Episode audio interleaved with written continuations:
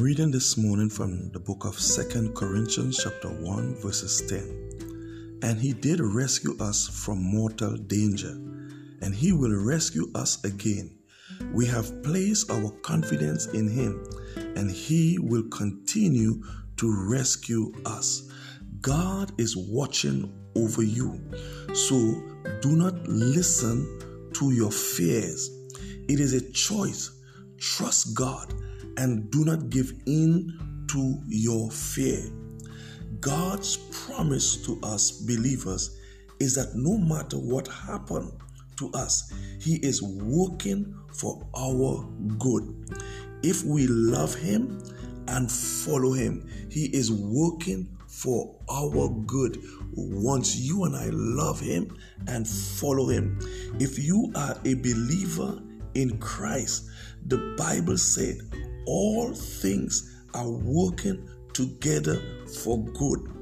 Not that all things are good, but that they are working together for good.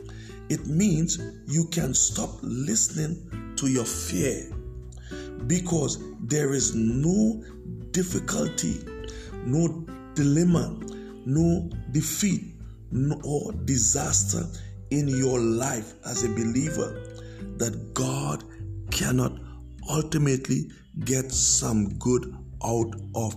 God is going to get some good out of what you are facing right now. There is no need to fear for the future. The Bible said, God said, For I know the plan that I have for you, said the Lord. They are good plan, a plan of hope, a plan to have a good future. So you don't need to fear about your tomorrow. You don't need to fear about the future. God is in control, He is in charge. Your fears reveal where you do not trust God.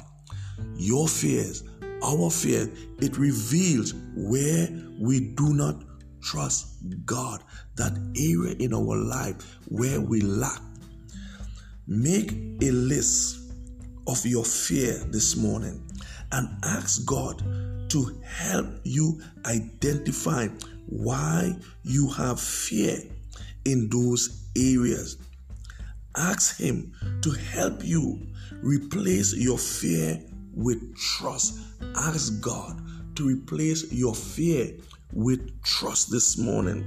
Then expect God to start helping you learn to trust Him with each fear and watch to see how He helps you this morning. Listen, Paul said, and He did rescue us from mortal danger. God will continue to rescue you every single moment of your life. And He will rescue you again and again. We have placed our confidence in Him, Paul said. We have placed our confidence in Him, and He will continue to rescue us.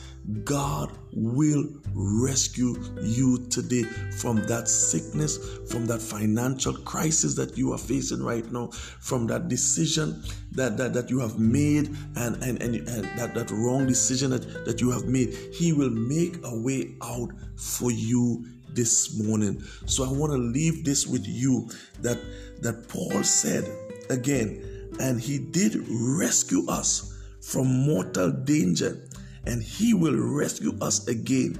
We have placed our confidence in Him, and He will continue to rescue you again. Have a blessed, productive, fruitful, and blessed day today.